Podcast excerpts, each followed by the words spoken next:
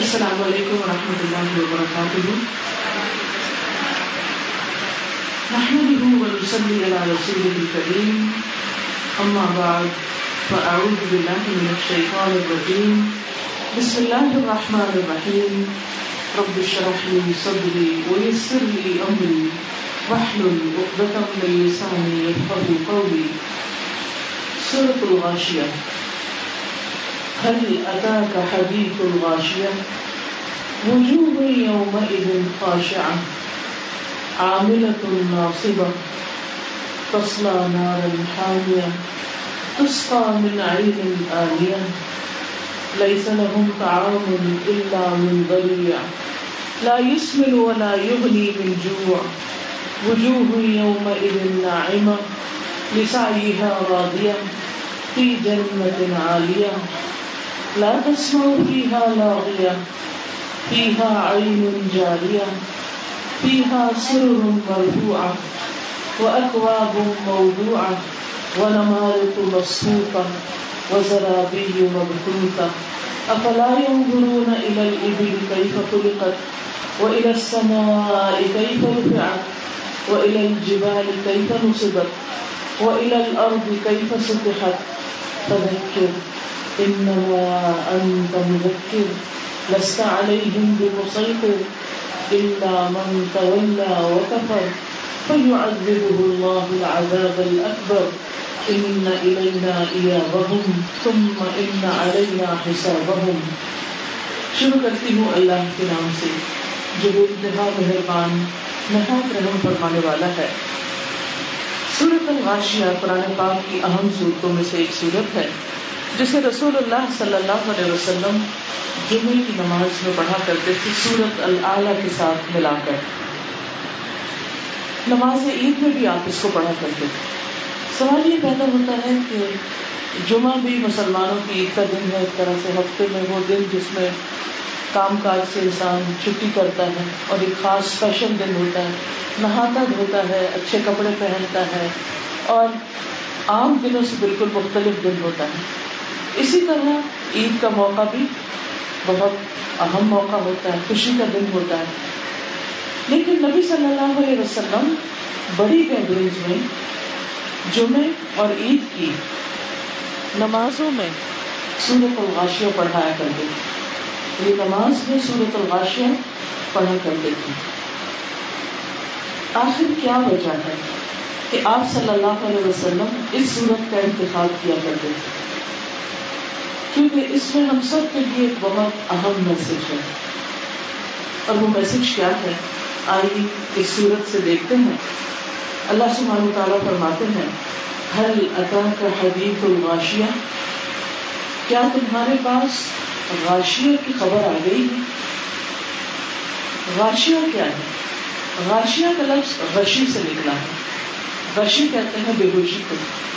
جس میں انسان کی عقل پہ پردہ پڑ جاتا ہے، انسان کے دیکھنے، سننے، سمجھنے کی صلاحیت معروف ہو جاتی ہے۔ غاشیہ کا لفظی معنی ہوتا ہے چھا جانے والی بھانپ لینے والی۔ اسی سے لفظ رشاوا بھی ہے، جو پہلے پارے میں استعمال ہوتا ہے کہ ان کی آنکھوں پر پردہ پڑا ہوا ہے۔ تو غاشیہ سے بڑا قیامت کا دن ہے۔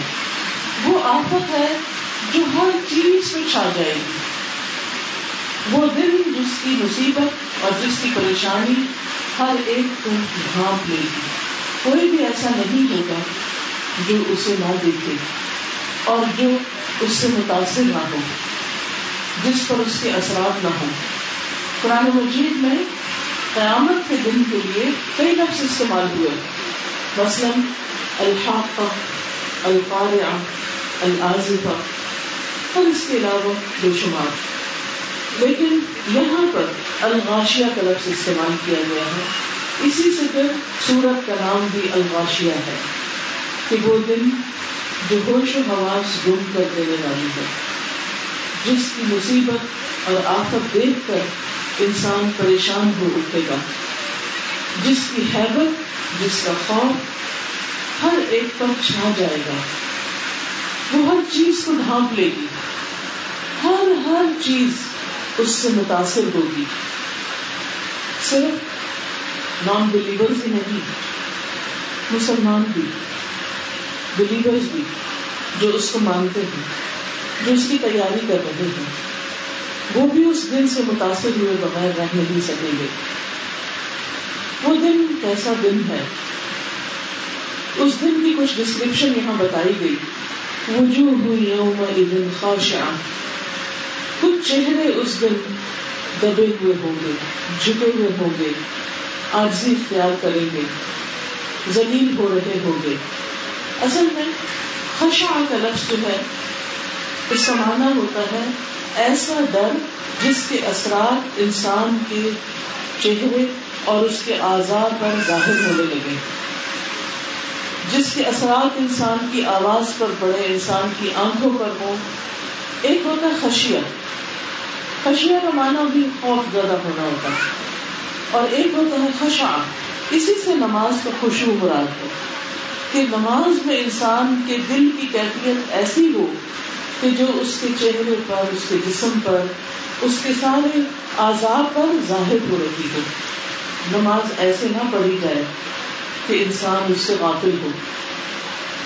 نماز کی کیفیت، نماز میں کھڑے ہونا، نماز میں رکوع اور سجدہ باقی زندگی کی تمام حرکات و سکنات سے مختلف ہو تو نماز میں خوشبو اسی وقت آتا ہے جب انسان کے دل میں اللہ کا ڈر پیدا ہوتا ہے۔ اور یہ دل میں ڈر کیسے پیدا ہوتا ہے؟ جب انسان آخرت کی باتیں سنتا ہے۔ اسی لیے نبی صلی اللہ علیہ وسلم اس سورت کو قیامت کے تذکرے کو بڑی گیدرنگ میں کیا کرتے۔ تو ہمیں بھی چاہیے کہ کہیں نہ کہیں بیٹھ کر ہم آخرت کا تذکرہ کیا کریں۔ حضرت عمر بن عبد العزیز کے بارے میں آتا ہے کہ جب انہیں حکومت ملی، خلافت ملی، تو بہت بڑا مقام تھا۔ اور اس وقت کی حکومت اور خلافت آج کے مسلمانوں جیسے لوگوں کے اوپر حکومت کرنا نہیں تھا۔ وہ وہ دور تھا جو نبی صلی اللہ علیہ وسلم سے کچھ ہی بعد میں آیا۔ اور پھر اس میں بڑے بڑے علماء تھے، تابعین تھے، اور اللہ سے ڈرنے والے لوگ تھے، جس میں مسلمانوں کی حکومت مشرق و مغرب تک پھیل گئی تھی۔ وہ بہت بڑا اعزاز تھا جو کسی کے ہاتھ میں آئے، کسی کو ملے کہ اس کو، اس سلطنت کا خلیفہ بنا دیا جائے۔ لیکن ان کا حال یہ تھا کہ خلیفہ ہوتے ہوئے وہ ہر روز معمول کے مطابق رات کے وقت اسکالرس کو جمع کرتے ان کو اپنے پاس بٹھاتے اور ان سے قیامت کی باتیں کرتے۔ اب دیکھیے کہ ہم میں سے ہر شخص اپنی گفتگو پر غور کرے، اس کی عام گفتگو کے ٹاپکس کیا ہوتے ہیں؟ وہی ہوتے ہیں جو اس کے انٹرسٹ کے ہوتے ہیں، جس میں وہ دلچسپی لیتا ہے، یا جو اس کے دل پر کوئی پریشانی یا غم یا فکر ہوتا ہے، وہ ہر جگہ بیٹھ کر اسی کی بات کرتا ہے۔ ہر ایک کو اپنی داستان سناتا ہے۔ ہر ایک کو بتاتا ہے کہ میری زندگی میں یہ مسئلہ ہے، یہ میری پریشانی ہے۔ کسی کو بچوں کی ہے، کسی کو کاروبار کی ہے، کسی کو صحت کی ہے، کسی کو ان لاس کی ہے، کسی کو کسی اور چیز کی ہے۔ پریشانیوں سے خالی کوئی بھی شخص نہیں، کسی کی چھوٹی ہے اور کسی کی بڑی ہے، لیکن ہر شخص پریشان ہے۔ لہذا اس پریشانی میں وہ باتیں بھی پریشانی والی بھی کرتا ہے۔ لیکن عقل مند لوگوں کی پریشانیاں صرف دنیا کی پریشانیاں نہیں ہوتی۔ وہ دنیا کے غموں اور پریشانیوں کو آخرت کے غم میں بھول جاتے ہیں۔ انہیں ایک بڑے دل کی فکر لگی رہتی ہے۔ اور وہ جہاں بیٹھتے ہیں، اسی کا تذکرہ شروع کر دیتے ہیں کہ آج ہم جو کچھ کر رہے ہیں، کل ہمیں اس کے بدلے میں ملے گا کیا؟ ہمارا بنے گا کیا؟ کیا ہماری بخش ہوگی؟ کیا اللہ تعالیٰ ہم سے راضی ہو جائیں گے؟ کہیں ایسا تو نہیں کہ اللہ تعالیٰ نے مجھے ایسی نعمتیں دے رکھی ہوں جن کا مجھے ادراک ہی نہیں، جن کے بارے میں میں نے کبھی سوچا ہی نہیں اور کبھی ان کا شکر ادا نہیں کیا۔ کہیں ایسا تو نہیں کہ میں کوئی ایسے گناہ کر رہی ہوں لائبریری میں، جہالت میں، جن کا مجھے پتا ہی نہیں اور میں ان پر کبھی توبہ بھی نہیں کرتی۔ تو آخرت اورینٹیڈ انسان، آخرت کی فکر کرنے والا انسان ہر وقت اسی کا تذکرہ کرتا ہے۔ اور اگر ہر وقت ممکن نہ ہو، تو وہ دن کا کچھ حصہ، ہفتے کا کچھ حصہ ضرور ایسا نکالتا ہے کہ جس میں وہ آخرت کو یاد کرتا ہے۔ تو ایسے میں ہم سب کو اس بات کی فکر کرنی چاہیے۔ ہم سب کو اپنا جائزہ لینا چاہیے، اپنا حساب لینا چاہیے کہ کہیں ہم کہیں ہم ان لوگوں میں سے تو نہیں جو آخرت کی یاد کو بلا کے جیتے، آخرت سے غافل ہو کر جیتے۔ ہم دن میں کتنی بار موت کو یاد کرتے ہیں، اپنی آخرت کو یاد کرتے ہیں، اپنے انجام کے بارے میں فکر کرتے ہیں۔ اور اس کے بارے میں کچھ تیاری کرتے ہیں۔ ہمارے غموں میں سے سب سے بڑا غم کون سا ہے؟ ہماری فکر اور پریشانی میں سب سے بڑی فکر کون سی ہے؟ ہم سب کو اس کا جائزہ لینا چاہیے۔ اور دھیرے دھیرے غم آخرت کو، فکر آخرت کو بھی اپنی فکر بنا لینا چاہیے۔ کیونکہ کل اس آنے والے دن کے بارے میں جو آج فکر کرے گا، اس کی تیاری کرے گا۔ اور کل جب وہ دن آئے گا، تو پوری طرح تیار ہو کر اس کو پیش کرے گا۔ اور پھر اس کے دل میں کوئی خوف اور غم نہیں ہوگا۔ لیکن اگر ایسا نہ کیا، تو پھر کچھ چہروں کی ڈسکرپشن کیا بتائی گئی؟ وجوہ ہوئی کچھ چہرے اس دن ڈرے ہوئے ہوں گے، خوف زدہ ہوں گے، دبے ہوئے ہوں گے۔ اور خوشبو اس کیفیت کو بھی کہتے ہیں کہ جس میں انسان کے مسل اتنے ڈھیلے ہو جائیں کہ اس کی آواز لڑکھڑانے لگے اور اس کی نگاہیں اوپر نہ اٹھے نگاہیں بھی نیچے ہوں، سر بھی جھکا ہوا ہو۔ اور اس پر ایک شرمندگی یا پریشانی تاری ہو تو کچھ چہرے نہایت پریشان کن حالت میں قیامت کے دن اس سب منظر کو دیکھ رہے ہوں گے کہ جس کو انہوں نے کبھی یاد نہ کیا، جس کے بارے میں کبھی جانا نہیں اور کبھی اس کی کوئی تیاری بھی نہیں کی۔ وجوہ یوم ادن خاشع یہ کون ہے کیسے لوگ ہیں؟ عاملت الناصبہ۔ جو عمل کرنے والے ہیں۔ تھکے ہوئے ہیں یعنی ایگزاسٹڈ ہیں، کام کر کر کے تھک گئے ہیں۔ لیکن کون سے کام؟ دنیا کے کام۔ جنہوں نے دنیا کے کاموں میں اپنے آپ کو تھکا مارا، لیکن وہاں کے لیے کچھ بھی تیاری نہ کی۔ اب دیکھیے کہ اس دنیا میں ہر انسان کو کام تو کرنا پڑتا ہے، کسی کو تھوڑا، کسی کو زیادہ۔ لیکن ہم نے دیکھا ہوگا جو لوگ محنت، مشقت کی زندگی بسر کرتے ہیں وہ محنت مشقت ان کے چہروں پہ عیا ہوتی ہے ان کے چہروں سے تھکن ظاہر ہو رہی ہوتی ان کے اوپر ایسی فریشنس نہیں ہوتی جو ایک آرام کر کے سکون کے ساتھ مزے کی زندگی بسر کرنے والے کے چہرے پر ہوتی ہے۔ تو بہرحال وہاں پر وہ جب پہنچیں گے تو وہ ساری تھکاوٹ ان کے چہرے پر نمایاں ہوگی۔ لیکن افسوس یہ کہ وہ ساری تھکاوٹ صرف دنیا کے لیے تھی۔ کیونکہ وہ دنیا کے لیے جی رہے تھے، انہوں نے آج آخرت کے لیے کچھ تیاری نہیں کی۔ حضرت عمر کے بارے میں آتا ہے کہ انہوں نے عیسائی راہب کو دیکھا، جسے دیکھ کر وہ رو پڑے۔ کسی نے پوچھا کہ آپ کیوں روئے ہیں؟ تو انہوں نے یہ آیت پڑھی عاملت الناصبہ کہ یہ بڑی محنت کرنے والے لوگ ہیں۔ تھکے ہوئے ہیں۔ عبادت کر کر کے انہوں نے دنیا کی ایش و عشرت اور راحت اور آرام اپنے اوپر حرام کر رکھا ہے، لیکن آخرت میں ان کے لیے کچھ بھی نہ ہوگا آپ دیکھیے، کتنے ہی لوگ ایسے ہیں جو صبح سے رات تک کوٹو کے بیل کی طرح مسلسل مسلسل کام کر رہے ہوتے ہیں۔ لیکن اتنی مصروفیت میں انہیں اللہ سبحانہ تعالیٰ کو یاد کرنے کا وقت نہیں ملتا۔ نماز کا وقت نہیں ملتا۔ قرآن کی تلاوت کا وقت نہیں ملتا۔ ذکر کا وقت نہیں ملتا۔ اور وہ مسلسل مسلسل دنیا کے کاموں میں تھکے جاتے ہیں، تھکے جاتے ہیں۔ لیکن دنیا تو ایک دن ختم ہو جائے گی۔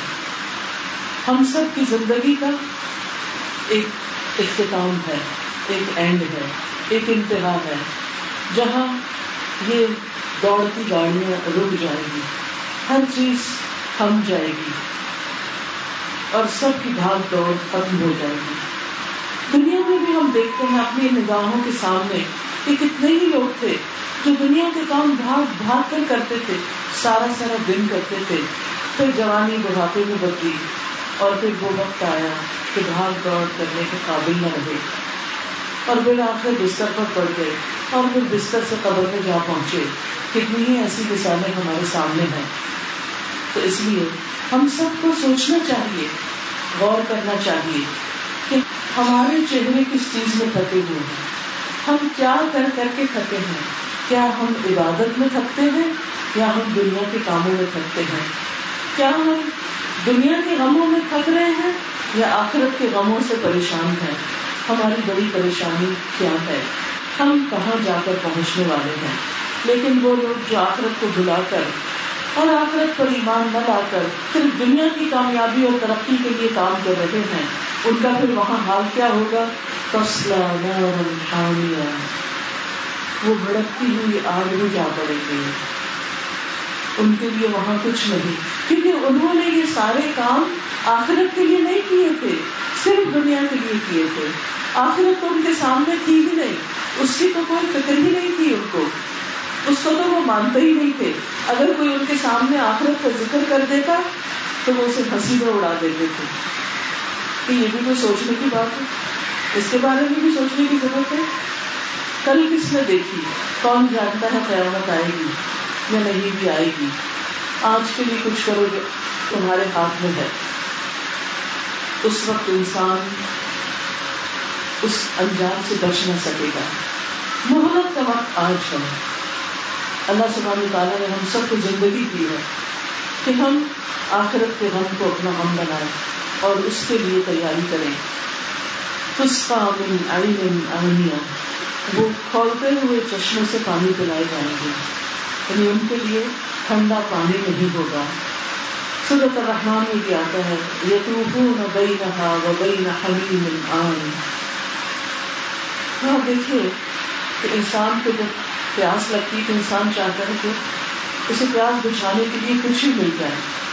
لیکن یہاں حال یہ ہے کہ ان کے لیے کچھ بھی نہیں۔ کیوں؟ اس لیے کہ آج کے دن کے ٹھنڈے پانی کے لیے تو دنیا میں کام کرنا تھا۔ دنیا میں تیاری کرنی تھی۔ کس طرح اللہ سبحانہ تعالیٰ پر ایمان لا کر۔ اور جس جس چیز پر اس نے ایمان لانے کے لیے کہا ہے، ان سب چیزوں پر ایمان لا کر۔ جن کاموں کا اس نے حکم دیا ہے، ان کو کر کے۔ جن سے بچنے کا حکم دیا ہے، ان سے بچ کر۔ اور یہ سارے کام اور یہ ساری کوشش صرف اور صرف اپنے رب کی خوشی کے لیے۔ کیونکہ مالک یوم دن صرف وہی ہے۔ وہی مالک ہے اس دن کا جس دن بدلا دیا جائے گا۔ یہ بدلا اس کے ہاتھ سے ملے گا۔ یوم لا تملک نفس بنفس شیئا۔ جس دن کوئی نفس کسی نفس سے کچھ بھی کام نہ آئے گا بل امر یوم للہ۔ اور معاملہ سارے کا سارا اللہ کے ہاتھ میں ہوگا۔ کوئی پوچھے گا بھی نہیں، کوئی مدد کے لیے بھی نہیں آئے گا۔ کوئی اپنے اعمال بھی نہیں دے گا کہ اچھا میرے پاس ایکسٹرا ہے، تمہارے پاس کم ہے، تم لے لو۔ دنیا میں تو جب ہم کسی سفر میں ہوتے ہیں، تو ہمارے کے پاس اگر کچھ کم ہو جاتا ہے تو کیا ہوتا ہے کہ دوسرا شخص مدد کر دیتا ہے کسی کے پاس پانی کم ہو جاتا ہے کھانا کم ہو جاتا ہے سارے مدد کرنے کے لیے تیار ہو جاتے ہیں لیکن وہ دن ایسا دن ہے کہ جس میں کوئی کسی کو پوچھے گا بھی نہیں اور کسی بھی ضرورت مند کو دیکھ کر اس سے بھی زیادہ آنکھیں پھیر لیں گے جیسے لوگ دنیا میں ضرورت مندوں کو دیکھ کر آنکھیں پھیر لیتے ہیں لئی سلحم تعام من دریا ان کے لیے کوئی کھانا نہیں ہوگا مگر کانڈے کانٹوں والا کھانا۔ کیسا کھانا؟ لا یسمنو جو موٹا نہ کرے۔ ولا یغنی من جو اور بھوک میں کام نہ آئے۔ دریا جو ہے اربوں کے ہاں ایسے پودوں کو کہتے تھے کہ جو اتنے کانٹوں والے اور اتنے بدبودار ہوتے تھے کہ جانور ان کو نہیں کھاتے۔ تھے وہ جہنمیوں کو کھانا ہوگا۔ دوسری جگہ سے پتا چلتا ہے کہ رسلین پیے گے رسلین کیا ہے؟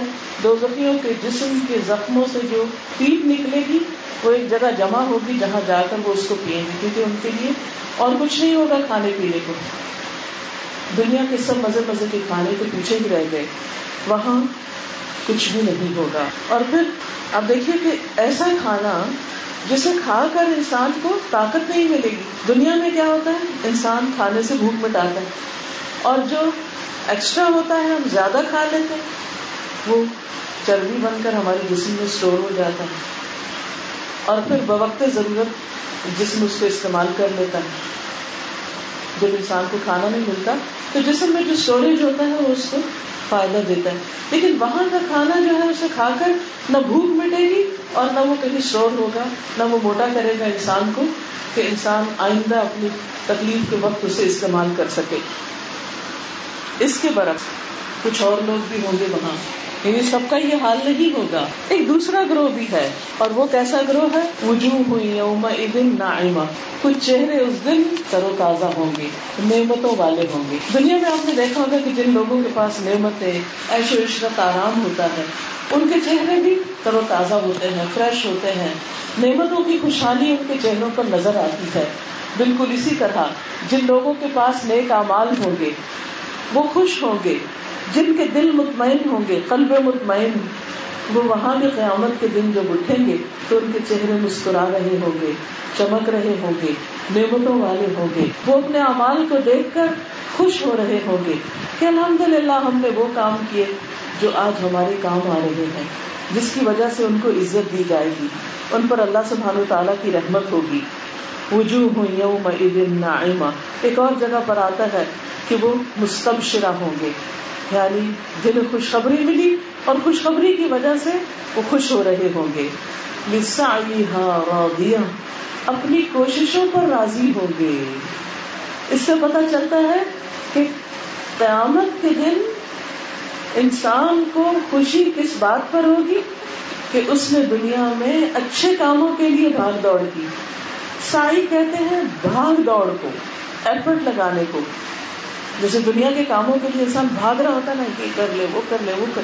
اب دیکھیں خواتین بھی کتنی مصروف ہوتی، صبح سویرے اٹھے، اپنی عبادت کے بعد بچوں کو تیار کیا، پھر ان کو ڈراپ کرنے کے لیے گئے اسکول میں، پھر واپسی کو گروسری کی، اور کچھ کام کی پھر گھر آ کر، گھر کے کام اگر خود نہیں بھی کر رہے، کروا بھی رہے، تو ان کی سپرویژن پھر دوپہر کے کھانے کا انتظام، پھر بچوں کو پک کر رہے ہیں، پھر ان کو کھلا رہے ہیں، پلا رہے ہیں، سنبھال رہے ہیں۔ پھر اس کے بعد آفٹر نون میں ان کے ہوم ورک ہے، پھر کوئی مہمان آ گئے پھر انسان کسی بھی حال میں ہو، سارا دن اس کی بھاگ دوڑ بھاگ دوڑ لگی ہی رہتی ہے۔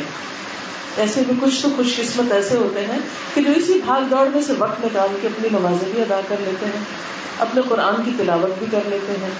اور پھر اپنی آخرت کے لیے فکر کرتے ہوئے ذکر اذکار اور اپنے گناہوں سے بچنے کے لیے اور اللہ تعالیٰ کی رضا جاننے کے لیے دین کی تعلیم بھی حاصل کر لیتے وہ صرف دوسروں کے لیے نہیں جیتے وہ اپنے لیے بھی جیتے ہیں کہ ہمیں اپنی آخرت کی فکر کرنی ہے۔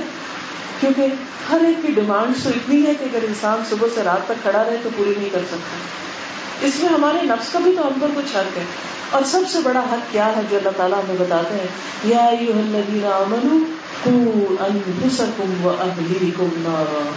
اے لوگ جو ایمان لائے ہو، اپنے آپ کو اور اپنے گھر والوں کو آگ سے بچاؤ۔ تو یہ آگ سے بچنا جو ہے، یہ ہمارے نفس کا حق ہے کہ ہم وہ کام کریں کہ جس سے ہم آخرت کی ناکامی سے بچ سکیں۔ تو راضیا وہ اپنی کوششوں پر خوش ہوں گے، راضی ہوں گے۔ جنت کی خوشخبریاں پا کر ان کے چہروں کے اوپر ایک عجب طرح کی خوشی اور سیٹسفیکشن اور کنٹینٹمنٹ ہوگی اور ان کو کوئی پریشانی نہ ہوگی۔ قرآن مجید میں ایک دوسری جگہ پر آتا ہے، لا يحزنهم الفزع الاکبر اس بڑے دل کی گھبراہٹ انہیں گھبراہٹ میں نہ ڈالے گی، غمگین نہ کرے گی، وہ پریشان نہیں ہوں گے۔ اور پھر ان کا انجام کیا ہوگا؟ فی جنت عالیہ بلند جنتوں میں اس دن زمین آسمان ختم ہو جائیں گے ایک نئی ہی دنیا ہوگی۔ ایک نیا ہی گھر ہوگا اور وہ جنتوں میں ہوگا۔ فی جنت عالیہ بہت بلند، بہت اونچا، بہت اوپر۔ جس کا سب سے اعلیٰ ترین حصہ جنت الفردوس کہلاتا ہے۔ نبی صلی اللہ علیہ وسلم نے فرمایا کہ جب تم اپنے لیے جنت مانگو تو جنت الفردوس مانگو، کیونکہ وہ اس کا سب سے بلند حصہ ہے۔ دنیا میں آپ دیکھیں کہ ہم جب گھر بنانا چاہتے ہیں تو سب سے بہترین علاقے میں گھر کی تمنا کرتے ہیں۔ تو اسی طرح آخرت کے لیے بھی ہمارا شوق ایسا ہی ہونا چاہیے کہ اتنی بھاگ دوڑ کرے اتنی بھاگ دوڑ کرے کہ اللہ سبحانہ تعالیٰ ہم سے راضی ہو جائے اور پھر قیامت کے دن وہ ہم سے ہماری رضا پوچھے کہ بتاؤ تم کہاں رہنا چاہتے تمہیں کیا پسند؟ پی جنت عالیہ کیسی ہے وہ جنت؟ لا تسمعوا فیہا لاغیہ۔ جس میں کوئی لغ بات نہیں ہوگی، کوئی فضول بات نہیں ہوگی، کوئی بیکار کی باتیں نہیں ہوگی۔ اس میں انسانوں کی سانسوں کے ساتھ تصویر ہوگی، یا پھر وہ آپس میں دنیا کی کچھ واقعات دہرائیں گے، کچھ پچھلے دنوں کی کوششیں یاد کریں گے، کچھ اور اچھی اچھی باتیں کریں گے۔ لیکن ان باتوں میں کوئی ایسی بات نہیں ہوگی جو کسی کا دل دکھانے والی ہو، جو کسی کے کانوں پر بوجھ ہو، جو کسی کو تکلیف میں مبتلا کر دے، کسی کو ہرٹ کر دے، یا کسی کا وقت ضائع کرے۔ آج آپ دیکھیں کہ دنیا کی باتوں میں ہماری باتوں کی اکثریت کیسی ہوتی آپ کسی کے پاس بھی بیٹھے کبھی وہ کسی کی غیبت شروع کر دیں گے کبھی وہ کسی کو کریٹیسائز کرنا شروع کر دیں گے کبھی وہ اپنی کوئی پاکی دامن کے قصے سنانے لگے گا، کوئی کچھ کرے گا، کوئی کوئی ادھر ادھر کی کہانیاں سنائے گا، جن کا کوئی مطلب نہیں نکلتا، کوئی مقصد ہی نہیں۔ تو انسان ان ساری باتوں سے بازو کا کیا ہوتا ہے؟ سنتے سنتے سنتے تھک جاتا ہے۔ اور وہ دوسروں کے غموں کی داستانیں سن سن کر اپنی نعمتوں کو بھی بھول جاتا ہے۔ کتنی ہی بار ایسا ہوتا ہے اور دنیا کے کتنے ہی ممالک ایسے ہیں جہاں کوئی امن نہیں سیریا کے حالات کا آپ سب کو پتا نہیں کوئی امن نہیں۔ ہماری ایک اسٹوڈینٹ ہے تو وہ کہتی ہے کہ کوئی یمن میں پیدا ہو۔ یمن کے حالات بھی آپ کو پتا ہے کہ کس کے ساتھ ہے۔ کہتے اللہ کی ہر نعمت تھی ہمارے پاس، لیکن امن نہیں تھا ہمارے ملک میں۔ ہمارے میز پہ ہر طرح کے کھانے رکھے ہوتے تھے اور اتنے میں کوئی ایسی خبر آتی تھی کہ ہمیں کھانا نصیب نہیں ہوتا۔ کھایا بغیر اٹھ جاتا، کھانے کو دلی نہیں چاہتا۔ پھر وہاں سے وہ افغانستان آئے، وہاں ان کی پوسٹنگ ہوئی، ان کے شاید والد کی امبیسڈر تھے۔ وہاں پر آئے تو وہاں بھی یہی حالات، ادھر سے جہاز گزر رہا ہے، ادھر سے کچھ طیارہ گزر رہا ہے، ادھر سے کچھ بم پھٹنے کی آواز آ رہی۔ پریشانی پریشانی پریشانی۔ آخر کار پاکستان آ گئے۔ اور وہ کہتی ہے کہ یہاں آ کر جب لوگوں کو میں نے کمپلینٹس کرتے ہوئے سنا تو میری حیرت کی انتہا میں رہی کہ اللہ نے اس ملک کو یہاں کیا نعمتیں نہیں دی؟ کیسی کیسی نعمتیں دی ہیں؟ یہاں ہمیں کوئی اڑتے ہوئے جہاز نہیں سنائی دیتے، یہاں میں کوئی ہر وقت بری خبریں نہیں آتی۔ یہ نہیں کہ کوئی ایسی پریشانی نہیں، یہاں بھی کوئی نہ کوئی پریشانی ہوتی ہے۔ لیکن زیادہ تر تو امن ہی ہے، زیادہ تر تو خوشحالی ہے۔ ہر شخص کو کچھ نہ کچھ کھانے کو مل جاتا ہے۔ ہر شخص کی ضروریات کسی نہ کسی طرح مل جل کے پوری ہو جاتی ہے اس کے باوجود لوگ کمپلینٹس کرتے ہیں۔ کیونکہ کہ اپنے آس پاس دیکھیں، عراق کو دیکھیں، لیبیا کو دیکھیں، مصر کو دیکھیں، فلسطین کو دیکھیں، شام کو دیکھیں ٹرکی میں کیا ہنگامہ ہونے لگا تھا، وہاں کا امن، اس کو دیکھ۔ ہر طرف کتنے مسلمان ملک ہیں کہ جو اس میں کیسی کیسی دنیا میں تکلیفوں میں مبتلا ہیں۔ کہ جن کے پاس بڑی بڑی پریشانیاں ہم بڑے اچھے حال میں ہمیں اللہ کا شکر ادا کرنا چاہیے۔ کہ اللہ سبحانہ تعالیٰ نے ہمیں امن سے رکھا ہوا ہم اچھا کھاتے ہیں اچھا پہنتے ہیں، گھومنے پھرنے جاتے ہیں رشتے داروں سے میل ملاقات کرتے ہیں۔ سب کچھ اللہ کا دیا ہوا۔ پھر کیوں نہیں ہم شکر ادا کرتے؟ کیوں ہمارے لبوں پر اور ہمارے دلوں میں ہر وقت کوئی کڑھن اور ایسی باتیں رہتی ہیں کہ جو اپنے آپ کو بھی دکھی کرتے ہیں اور دوسروں کو بھی دکھی کرتے ہیں؟ اب دیکھیں کہ جب آپ اپنے دکھوں کی داستان کسی کو سناتے ہیں، تو سننے والا یا آپ کا دوست ہوتا ہے یا آپ کا دشمن ہوتا ہے، یا آپ سے محبت کرنے والا ہوتا ہے یا آپ کا حاصل ہوتا ہے۔ اگر آپ کسی محبت کرنے والے کو اپنے غم و دکھوں کی ہر وقت داستان سناتے، ہر روز فون اٹھاتے اور پریشانی کی خبریں اس کو سناتے۔ تو آپ اس سے کس قسم کی محبت کرتے ہیں کہ آپ اسے روزی غمگین کرتے ہیں؟ ایسی خبریں سنا سنا کے یعنی جن کو آپ خوش دیکھنا چاہتے ہیں آپ ہی کی باتیں ان کو پریشان کرتی۔ اور پھر جو حاصل ہوتے ہیں، ان کو جب پتا چلتا ہے کہ آپ کو تکلیف ہے، وہ آپ کی تکلیف پہ خوش ہوتے۔ جن کو آپ نہیں چاہتے کہ وہ آپ پہ ہنسے، ان کو آپ ہنسنے کا موقع دے دیتے تو کیوں نہ انسان اپنے غموں کی داستان اپنے رب کو سنائے، اس سے دعا کرے، اس کے آگے گڑ گڑائے، اس کے آگے اپنے آپ کو ڈال کر روئے۔ پھر دیکھے کیسے نہیں مسائل حل ہوتے۔ ہم سب سے توقع رکھتے ہیں کہ وہ ہماری پریشانیاں دور کرے، لیکن اللہ سبحانہ و تعالیٰ سے توقع نہیں رکھتے۔ مالکم لا ترجون للہ وقارا جس نے ہمیں پیدا کیا، جو ہماری ضروریات پوری کر رہا ہے، کیا وہ نہیں سنے گا ہماری دعا؟ وہ تو خود فرماتا ہے، وَإِذَا سَأَلَكَ عِبَادِي عَنِّي فَإِنِّي قَرِيبٌ أُجِيبُ دَعْوَةَ الدَّاعِ إِذَا جب میرے بندے آپ سے میرے بارے میں پوچھے تو انہیں بتا دو کہ میں قریب ہوں ان کے۔ میں جواب دیتا ہوں۔ پکارنے والے کی پکار کا جب ہم کہتے ہیں نا، یا اللہ اے اللہ، تو اللہ آپ کی پکار کا جواب دیتا ہے کہ جی ہے میرے بندے، کیا چاہیے تمہیں؟ لیکن اگر ہم چاہتے ہیں کہ ہماری دعائیں سنی جائیں پھل یس بولی چاہیے کہ وہ بھی میری پکار کو لبیک کہا کرے وہ بھی میری بات مانا کرے یعنی ان کو میری اطاعت کرنی چاہیے تاکہ ان کی دعائیں قبول ہوں۔ بل یہ بھی اور انہیں مجھ پر اعتماد کرنا چاہیے۔ ہم کیا کرتے ہیں؟ دو چار دن دعا کرتے ہیں، پھر گھبرا کے پریشانی دور نہیں ہوتی تو کسی کے پاس جاتے ہیں۔ کچھ لوگ تو خبروں پہ چلے جاتے ہیں اور کچھ لوگوں کے پاس تعویذ ڈنڈے دھاگے وہ لینے کے لیے چلے جاتے ہیں کہ شاید یہ دھاگے ہماری کچھ مدد کریں۔ ایسا کچھ بھی نہیں۔ ہر حال میں اللہ کو پکارے ہر چیز کے، ہر دکھ کے، ہر تکلیف کے جانے کا ایک وقت ہوتا ہے۔ لیکن جب آپ پکارتے رہیں گے، پکارتے رہیں گے، تو ایک دن سنی جائے گی آپ۔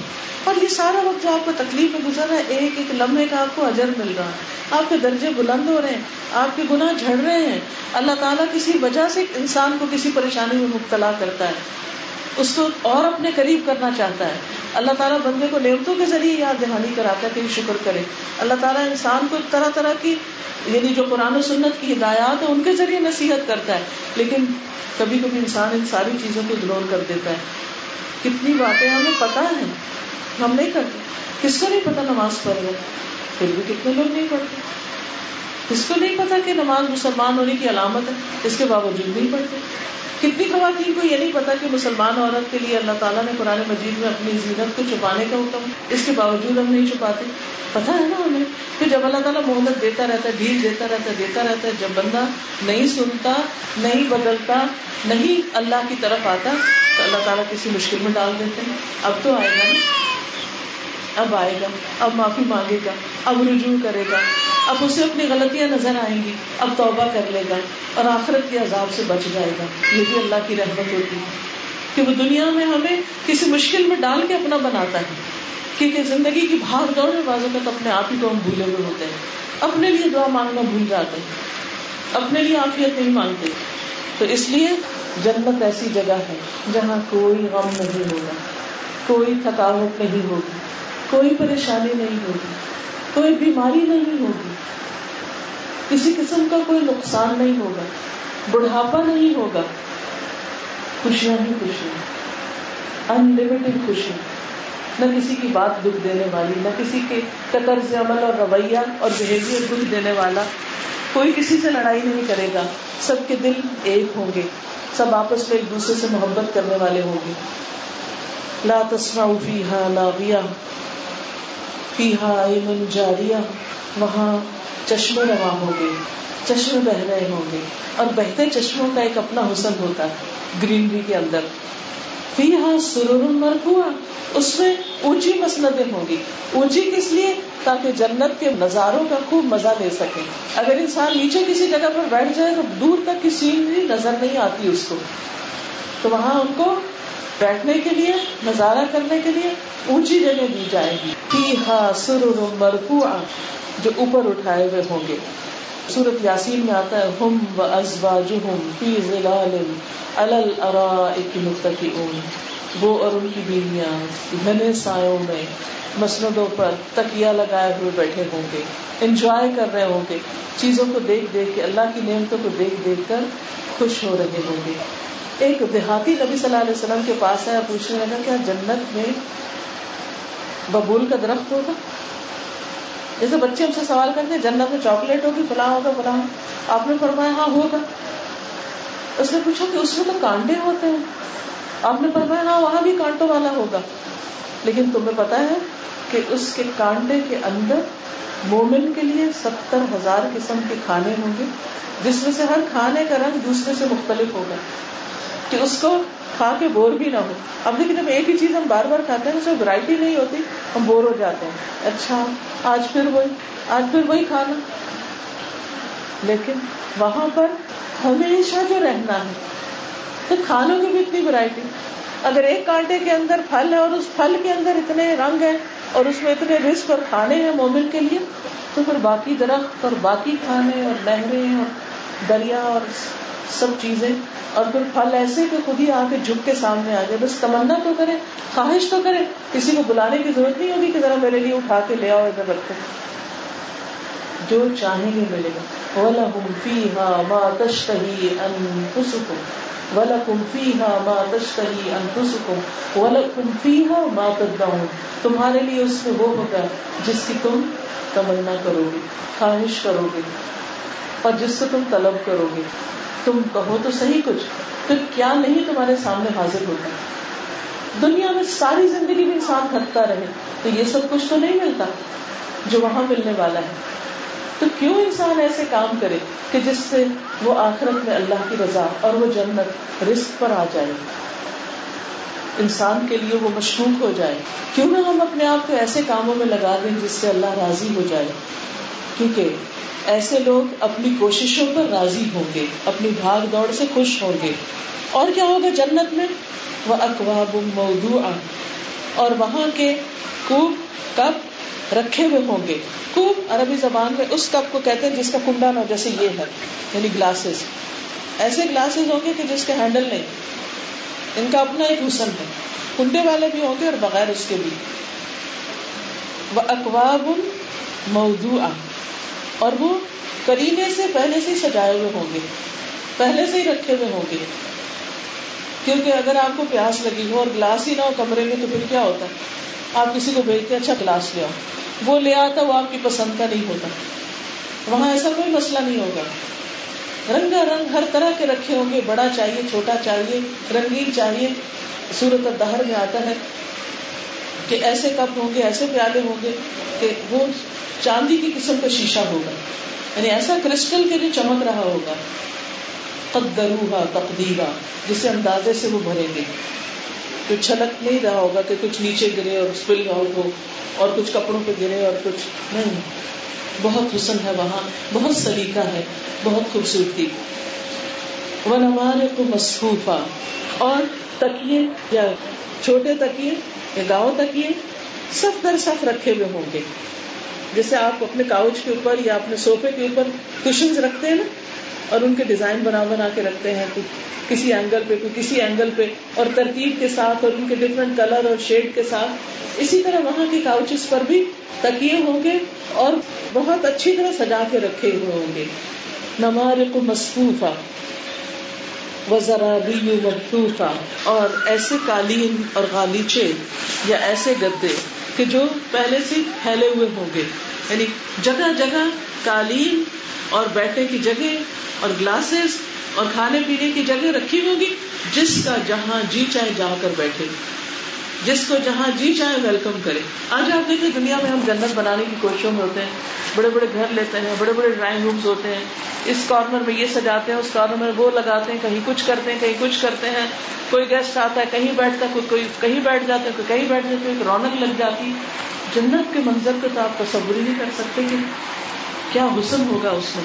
اور کیسے کیسے خوبصورت قالین، کیونکہ مخدوف ہے اسپریڈ کیے ہوئے یہ نہیں کہ کہیں رول کر کے رکھے ہوئے کہ اچھا وہ آئیں گے تو پھر بچھائیں گے. پہلے سے ہی بچھے ہوئے ہوں گے. اور آپ کی چوائس پر ہوگا کہ آپ کو کون سا رنگ اور کون سا سائز اور کون سا اینگل پسند ہے. جہاں چاہیں جا کر بیٹھ جائیں.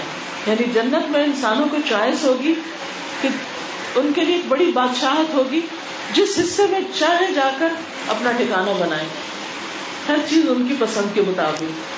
ان کی چوائس کیوں؟ اس لیے کہ دنیا میں انہوں نے ہر کام اللہ کی پسند کے مطابق کیا۔ اپنی مرضی نہیں کی، اللہ کی مرضی کے مطابق زندگی بسر کی۔ پھر اللہ تعالیٰ فرماتے افلا ينظرون الى الابل كيف خلقت؟ کیا یہ اونٹ کی طرف نہیں دیکھتے کہ وہ کیسے پیدا کیا تھا دیکھیے کہ جتنے بھی مویشی جانور ہیں یا ویسے بھی جانور ہیں، ان میں سے سب سے بڑا اپنے سائز کے اعتبار سے اونٹ ہے۔ اپنے ڈیل ڈول کے اعتبار سے اپنے اس کی جو لیگس ہیں، اس کی جو سائز اس کی گردن، اس کا اوپر کا حصہ، ہر چیز خوب مضبوط، گٹھی ہوئی، طاقتور۔ اتنا ہیوج ہونے کے باوجود ایک چھوٹا بچہ بھی اگر اس کی رسی پکڑ لے اور اس کو لے جانا چاہے، کہیں تو جدھر چاہے لے جائے۔ وہ اس کے ساتھ بھی چل پڑتا ہے۔ اللہ نے کیسے مسخر کر دیا؟ کیسے انسان کے کام میں لگایا؟ اور اونٹ اپنے کھانے پینے کو خود ہی انتظام کر لیتا ہے، اس کے آگے چارہ کاٹ کے نہیں ڈالنا پڑتا جسے گائے بھینس کے آگے ڈالنا پڑتا ہے۔ گائے بھینس بےچاری خود کم ہی چر پاتی ہے، لیکن اونٹ اونچا ہونے کے باعث وہ چلتے پھرتے رہے درختوں سے اوپر سے جہاں کوئی اور جانور نہیں کھا سکتا، وہاں سے اپنے لیے پتے وغیرہ اتار کے سب کچھ کھا لیتا ہے۔ درختوں کی شاخیں وغیرہ بھی کھا جاتا ہے یعنی صرف پتے نہیں چاہیے، اس کو سوکھی شاخیں بھی کھا لیتا ہے۔ پھر اسی طرح آپ دیکھیے کہ پانی اگر اس کے جسم میں کم ہو تو پیٹ میں ایک ریزرو ٹینکی میں الگ پانی رکھتا ہے، جو سات آٹھ روز تک اس کی پانی کی ضروریات پوری کرتا ہے۔ ہماری طرح نہیں، ادھر سے پیا اور ادھر سے پھر پیاس لگ گئی اور جسم کا اندر کا پانی کام نہیں کرتا، اور پینا پڑتا ہے۔ پھر اسی طرح ایک سو تیس litre, hundred and thirty litre پانی صرف دس منٹ میں ایک ہی دفعہ پی جاتا ہے۔ اونلی ان ٹین منٹس پھر آپ دیکھیں کہ پانی کی کمی بھی ہو جائے اس کے جسم میں تو اس کی بلڈ سرکولیشن متاثر نہیں ہوتی۔ ہمارا حال کیا ہوتا ہے؟ اگر ڈی ہائیڈریٹ ہو جائے تو باڈی کام ہی نہیں کرتی۔ پھر اسی طرح اس پر بیٹھنا اس طرح مشکل نہیں ہوتا کیونکہ وہ نیچے بیٹھ کر ہمیں بٹھاتا ہے۔ پھر جب ہم بیٹھ جاتے پھر وہ اٹھتا ہے۔ جبکہ گھوڑا یا اور گدھا یا کسی اور چیز پر آپ نیچے بٹھا کے نہیں بیٹھ سکتے۔ وہ کھڑے ہی ان پہ چڑھنا پڑتا ہے۔ سواری مشکل ہوتی، اس پہ سواری کرنا آسان ہوتا ہے۔ پھر اسی طرح سب جانوروں سے زیادہ بوجھ اٹھاتا ہے، دودھ بھی دیتا ہے، کھال بھی کام آتی، اس کا یورین بھی کام آتا ہے۔ اور اس کے ساتھ ساتھ اگر اس کو ذبح کرے تو گوشت بھی کام آتا ہے۔ لیکن بار برداری کے کام بھی آتا ہے آپ دیکھیں گائے بھینس پہ آپ بوجھ اٹھا کے نہیں کہیں جا سکتے، چڑھ کے آپ کہیں، میں اس پہ سواری کروں، مجھے کہیں لے جائیں، وہ نہیں کرتے۔ لیکن اونٹ ساری چیزیں آپ کی ساتھ ساتھ کر رہا ہوتا ہے۔ ایک وقت میں آٹھ سے نو من بوجھ اٹھا دیتا ہے۔ اور اس کے باوجود چلتا ہے۔ At a stretch five hundred mile سفر کر سکتا ہے بغیر رکے۔ بتائیے وہ کون سی گاڑی ہے جو پانچ سو میل اس کو آپ ٹینکی فل کرنے کی ضرورت نہیں۔ یا اس کا انجن گرم نہ ہو جائے اور پھر آپ صرف چلتے ہی چلے جائیں۔ لیکن اس کے اندر اللہ نے ایسی صلاحیت رکھی ہے۔ پھر اسی طرح صحرا کی خطرناک گرمی میں ففٹی فائیو ڈگری تک ریت میں چل سکتا ہے۔ اور مزے سے چلتا چلا جاتا ہے۔ اور بغیر کھائے پیے بھی چلتا چلا جاتا ہے۔ اس کے جسم کے اندر اتنی انرجی ہوتی ہے کہ اس کو کنزیوم کر سکتا ہے کئی دن تک۔ پھر اسی طرح اس کی جو لمبی گردن ہے، اس کے لیے لیور کا کام دیتی ہے، اس کو لکشا دے کے اٹھ جاتا ہے۔ پھر اسی طرح خوراک کے ذخیرے کی جگہ اس کی کوہان میں ہوتی ہے۔ فورٹی کلو تک چربی وہاں جمع کر لیتا ہے۔ فورٹی کلو اور پھر تیس سے پچاس کلو تک کھانا روز کھاتا ہے۔ لیکن اگر برے حالات ہو کھانا نہ ملے تو صرف دو کلو گھاس بھی کافی ہو جاتی ہے اس کے لیے۔ اس میں بھی سروائو کر جاتا ہے۔ سخت سے سخت چیزیں ہزم کر لیتا ہے۔ اس کے ہونٹ بہت مضبوط ہوتے ہیں۔ کانٹے بھی کھا لیتے ہیں، ہونٹوں میں نہیں چپتے۔ ربڑ کی طرح ہوتے ہیں۔ اسی طرح آنکھیں جو ہے صحرا میں جب آندیاں چلتی ہیں، تو اس کی آنکھیں دیکھتی بھی ہیں، لیکن ان کو ایسا لڈ لگ جاتا ہے کہ ریت اندر نہیں پڑتی۔ اور وہ سامنے سے جیسے اسکرین لگ گئی ہو، چلتا چلا جاتا ہے۔ کہ کھڑکی بند کر لی اور آپ چلتے جائیں۔ پھر اسی طرح گرمیوں میں گرم ریت برداشت کر لیتا ہے۔ تو یہ اللہ سبحانہ تعالیٰ نے اپنی قدرت کی نشانی دکھائی کہ جو رب ایسا جانور تمہارے لیے تخلیق کر کے تمہارے لیے مسخر کر دیتا ہے، اس نے تمہارے لیے اور کیسی کیسی نعمتیں نہیں بنائی۔ وہ کتنا عظیم رب ہے۔ کیا کوئی انسان یہ سب کچھ بیک وقت کر سکتا ہے؟ انسانوں نے بلا شبہ بڑی بڑی مشینیں بنائی، جہاز بنائے سب کچھ، لیکن اگر ان کا فیول نہ ہو تو وہ چلتے نہیں ہیں۔ اگر ان کے لیے ماہر پائلٹ نہ ہو تو وہ چلا نہیں سکتے۔ اس اونٹ کو تو ایک بچہ بھی لے کے کہیں جا سکتا ہے۔ کوئی بڑی مہارت نہیں چاہیے ہوتی۔ اور اسی طرح بغیر کھائے پیے بھی چل سکتا ہے، کام دے سکتا ہے۔ تو اللہ تعالیٰ فرماتے کہ اپنے گرد و پیش کی نشانیوں کو دیکھو۔ وہ علت سمائی کئی روپیہ آسمان کو دیکھو۔ کیسے بلند کیا گیا۔ اب دیکھیے اب یہ بلندی ویسے بھی بلندی ہمیں بہت متاثر کرتی ہے، لیکن ذرا سوچیے قرآن مجید میں آتا ہے کہ الم ترا ان سماوات کانتا رتقن ففتقناهما کیا تم نہیں دیکھتے کہ آسمان اور زمین آپس میں ملے ہوئے تھے؟ یہ ایک چیز تھے۔ تو ہم نے ان کو پھاڑ کے الگ کر دیا۔ یہ الگ الگ ہو گئے۔ اور آسمان کو خوب اونچا اٹھایا۔ پتہ ہے کتنی اونچی ہے یہ چھت؟ پانچ سو سال کی مسافت پر۔ اگر کوئی پانچ سو سال چلتا رہے چلتا رہے چلتا رہے، تو جتنی دور پہنچے گا، اتنا اونچا ہے یہ پھر اس سے اوپر کا آسمان، اس سے پانچ سو سال اوپر، اس سے اوپر اوپر۔ یہ اللہ تعالیٰ کی قدرت کی اتنی بڑی نشانی ہے جس کی طرف ہم سب کو دیکھنا چاہیے۔ وہ کئی مصبت اور پہاڑوں کی طرف دیکھ، کیسے گاڑ دیا اللہ نے ان کو کہ وہ ہلتے ہی نہیں۔ اور زمین کے اندر کیلوں کی طرح اس کو بھی تھامے ہوئے کہ زمین کو بھی ہلنے نہیں دیتے۔ ورنہ یہاں ہر وقت زلزلے ہی آتے رہتے ہم لڑکتے ہی رہتے۔ وہ الارض کئی فسطحت اور زمین کی طرف دیکھو کیسے بچھا دی گئی۔ یعنی تمہارے سامنے، جیسے سورت اور نبا میں آتا ہے الم نجعل الارض مہادا کیا ہم نے زمین کو ایک بچھونا یا بیڈ کی طرح نہیں بنا دیا؟ اسٹریٹ حالانکہ زمین کیا ہے؟ گول ہے یا کربی ہے۔ تو اس کرم کے باوجود ہم سیدھا ہی سیدھا چلتے ہیں۔ ہمیں فیل نہیں ہوتا کہ وہ کہاں سے مڑ گئی۔ قرآن مجید میں بھی آتا فم شو بھی منا کے اس کے کندھوں پہ چلو۔ تو کندھا جو ہوتا ہے نا وہ مڑ رہا ہوتا ہے۔ تو وہ ہمارے آگے سے مڑ رہی ہوتی ہے، لیکن ہمیں پتہ نہیں چلتا۔ اور چلتے چلتے ہم دوسری طرف جا پہنچتے بغیر کسی مشقت کے۔ انما انت مدکر آپ نصیحت کیجیے کیونکہ آپ نصیحت کرنے والے نبی صلی اللہ علیہ وسلم کو فرمایا جا رہا ہے کہ ان کو آخرت کی باتیں بھی بتائیے، قیامت کی خبر سنائیے، ان کو جہنم کے عذاب بھی بتائیے، ان کو جنت کی خوشخبریاں بھی دیجیے، ان کو کائنات کی نشانیوں پر غور و فکر کی دعوت بھی دیجیے، پھر معاملہ ان پہ چھوڑ دیجیے کہ یہ کیا کرتے ہیں۔ لستا علیہ مسیطر آپ ان پہ داروغہ بنا کے نہیں بھیجیں گے۔ آپ ذمہ دار نہیں ہے کہ یہ بات مانتے ہیں کہ نہیں۔ آپ کا کام کنوے کرنا ہے۔ یہ مانے یا نہ مانے، اس کی ذمہ داری ہر انڈیویجل پر ہے کہ وہ کسی میسج کو کس طرح لیتا ہے۔ اسے قبول کرتا ہے، اس پر ایمان لاتا ہے یا اسے سن کر بلا دیتا ہے۔ اللہ من و کفر مگر جس نے منہ پھیرا اور کفر کیا یعنی یہ لوگ فائدہ نہیں اٹھائیں گے۔ وہ سن کے منہ موڑ لیں گے اور انکار کر دیں گے۔ لیکن کہاں جائیں گے؟ جانا تو اللہ ہی کے پاس ہے۔ جب وہاں پہنچیں گے تو کیا ہوگا؟ اللہ العذاب الاکبر تو اللہ ان کو بہت بڑا عذاب دے گا۔ کیونکہ انہوں نے اللہ کو ناراض کیا، اللہ کا انکار کیا، اللہ تعالیٰ کے احکامات کا انکار کیا۔ ان وہم بے شک ہماری ہی طرف ان کی واپسی ہے، ان کا لوٹنا ہے۔ ہر شخص زندگی کے ایک نئے دن میں داخل ہوتا ہے، لیکن اصل میں وہ واپسی کا سفر ہوتا ہے۔ ہم سب جا آگے رہے ہیں، لیکن جا واپس رہے ہیں، اللہ کی طرف پلٹ رہے ہیں۔ تم ان علینا حساب پھر ان کا حساب ہمارے ذمہ ہے۔ ہم ان سے پوچھ لیں گے کہ انہوں نے دنیا میں اپنی زندگی کو کیسے بسر کیا۔ لیکن مومن کا حساب آسان ہوگا۔ اللہ تعالیٰ اس کے گناہوں کو دیکھے گا لیکن اس کے اوپر پردہ ڈال دے گا۔ اور اس کو ڈھانپ دے گا۔ دنیا کے سامنے رسوا نہیں کرے گا۔ اور یہ کون لوگ ہوں گے جو دنیا میں بھی دوسروں کے ایبوں پہ پردہ ڈالتے ہیں؟